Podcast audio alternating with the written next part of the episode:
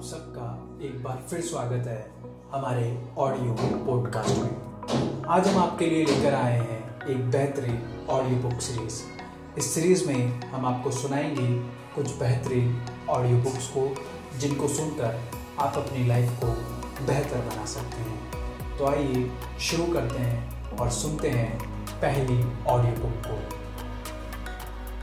Book का title है, प्रगति की प्रसन्नता की जड़ें। अपने ही भीतर। और इसके लेखक हैं श्री राम शर्मा आचार्य। सफलता, दृढ़ आत्मविश्वास का ही प्रतिफल है। बाज़ार में वस्तु की कीमत दूसरे लोग निर्धारित करते हैं, पर मनुष्य के संबंध में यह उल्टा है।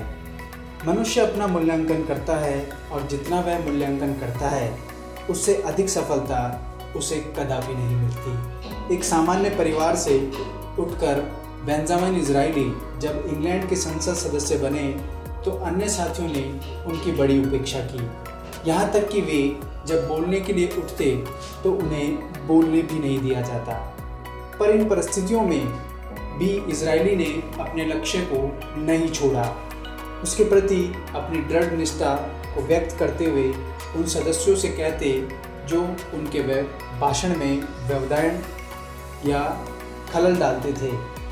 कि आपको एक दिन मेरी बात अवश्य सुननी पड़ेगी। ये इसराइली नहीं, उनका आत्मविश्वास बोल रहा था।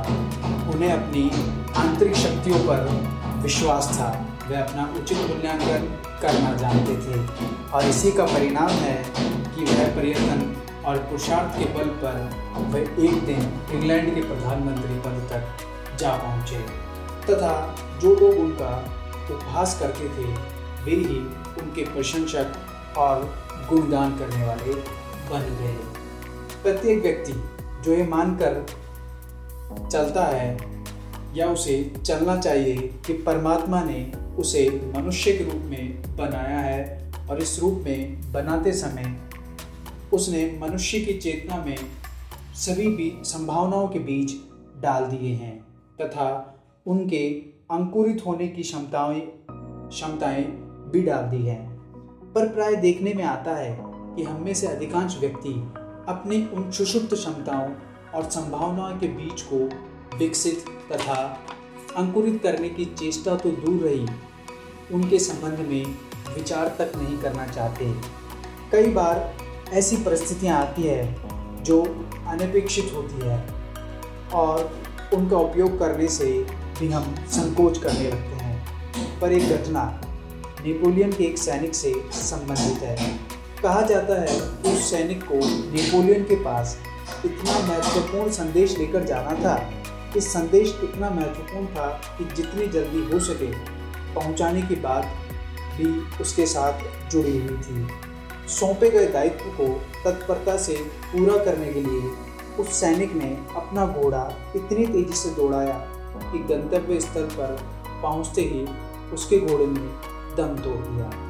नेपोलियन ने उसकी कर्तव्य निष्ठा को सराहा तथा पत्र का उत्तर देकर उसी शीघ्रता से वापस ले जाने को कहा। नेपोलियन को मालूम था कि सैनिक का घोड़ा मर चुका है। अतः वह बोला, ये लो मेरा घोड़ा और जल्दी से यह उत्तर लेकर जाओ। सैनिक बहुचक्का होकर अपने सेनापति की ओर देखने लगा। लेकिन श्रीमान सिपाही अपनी बात को पूरी भी नहीं कर पाया था कि नेपोलियन ने बीच में ही टोक कर कहा, मैं जानता हूँ कि तुम्हारा घोड़ा मर चुका है और अब तुम सोच रहे हो कि तुम इस घोड़े की सवारी कैसे कर सकते हो। पर मैं तुम्हें बताना चाहता हूँ कि तुम्हारी चेष्टा या तुम्हारा विश्वास महत्वपूर्ण है।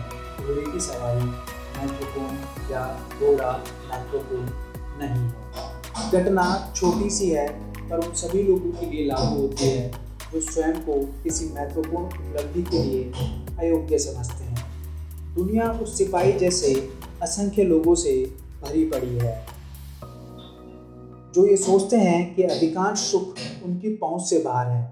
उस संबंध में एक विचारक का कथन है। दुनिया के कई लोग अपने आप को सौभाग्य, सौभाग्यशाली लोगों से अलग समझते हैं, जो महत्वपूर्ण उपलब्धियाँ प्राप्त कर चुके हैं। ऐसा सोचना कितना हानिकारक है, इसका अनुमान सिर्फ़ उस बात से लगाया जा सकता है कि ऐसे विचार मात्र व्यक्ति को कई ऊंचाइयों पर पहुँचने से रोकते हैं। अपने आप को कोना समझने वाला कभी देवता नहीं बन सकता। खुद अपने पैरों पर इस तरह की बातें सोचकर गाड़ी चलाता हुआ आदमी प्रगति नहीं कर सकता। वस्तुतः हमें इतनी सफलता उपलब्धि मिलती है जितनी हम चाहते हैं। चाहने को तो लोग न जाने क्या क्या चाहते हैं, आशंका और इच्छाएँ रखते हैं, पर वह चाहना और बात है, तथा उसका फलित होना और बात। हम चाहते तो हैं कि हमारे पास खूब संपत्ति हो जाए, पर सौ में से दस प्रतिशत भी हमारे मन में संपत्तिवान होने की आशंका नहीं होती। हमें विश्वास ही नहीं होता कि हम संपत्ति या संपत्तिवान बन सकते हैं। पानी में डूबते समय जैसे तीव्र आशंका होती है कि हम बच जाएँ और हम तुरंत हाथ पाँव मारने लगते हैं। अपने शरीर का दबाव पानी की शक्ति की गड़बड़ी में ही सही संतुलन दिखाने लगते हैं और फलस्वरूप तैरने लगते हैं। हम भीड़ बनना चाहते हैं और कभी हमारा जीव अपने आसपास के तरीके पर एक डूबता हुआ, अनुभव हुआ है? जैसे जीवन पानी में डूबते समय है और छत बनाने लगते हैं। इस तीव्र आशंका के अभाव का मात्र कारण आपके अपने आप को अवमूल्यन अपना मूल्य घटाकर देखने की कमज़ोरी। उदाहरण के लिए, अधिकांश लोग अपनी दरिद्रता और गरीबी का कारण किस्मत और सितारों पर छोड़ देते हैं।